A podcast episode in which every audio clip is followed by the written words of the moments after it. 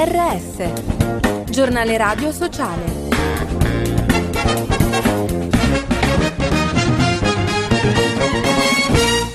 Bentornati all'ascolto del giornale radio sociale. In studio Giuseppe Manzo, catastrofe umanitaria. Nella striscia di Gaza ci sono 300.000 persone in trappola ormai da quattro mesi senza cibo e aiuti necessari a sopravvivere. E l'allarme lanciato da Oxfam che ha spiegato come i bombardamenti israeliani e l'isolamento dell'area porteranno alla completa perdita della produzione agricola nei prossimi due mesi.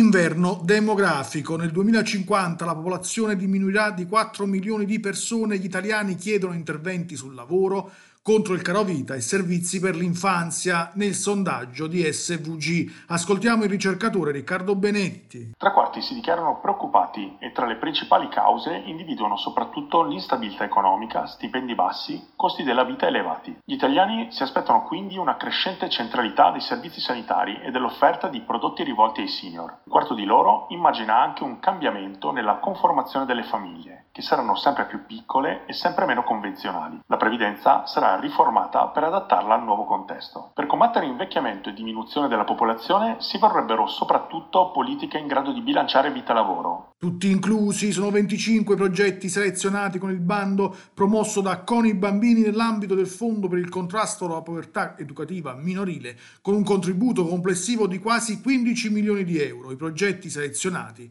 prevedono di coinvolgere circa 14.700 bambini e ragazzi puntare sulla ricerca. Sono due milioni le persone nel nostro paese ad aver contratto una malattia rara. Oggi, nella giornata internazionale, è stata presentata la moneta celebrativa per i 25 anni di Uniamo, la Federazione Italiana Malattie Rare, all'evento a cui ha partecipato anche la ministra per la disabilità Alessandra Locatelli.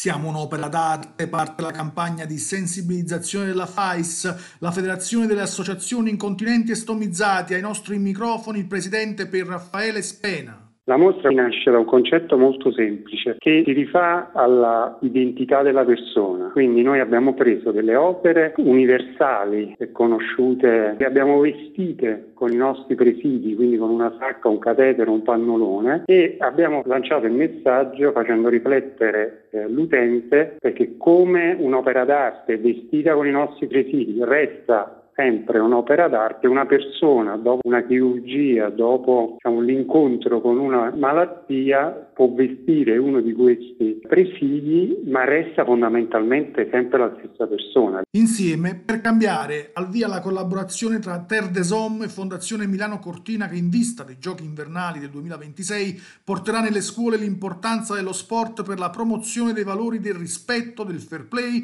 dell'uguaglianza e dell'inclusione. E con questo è tutto. Per notizie, approfondimenti e podcast www.giornaleradiosociale.it Música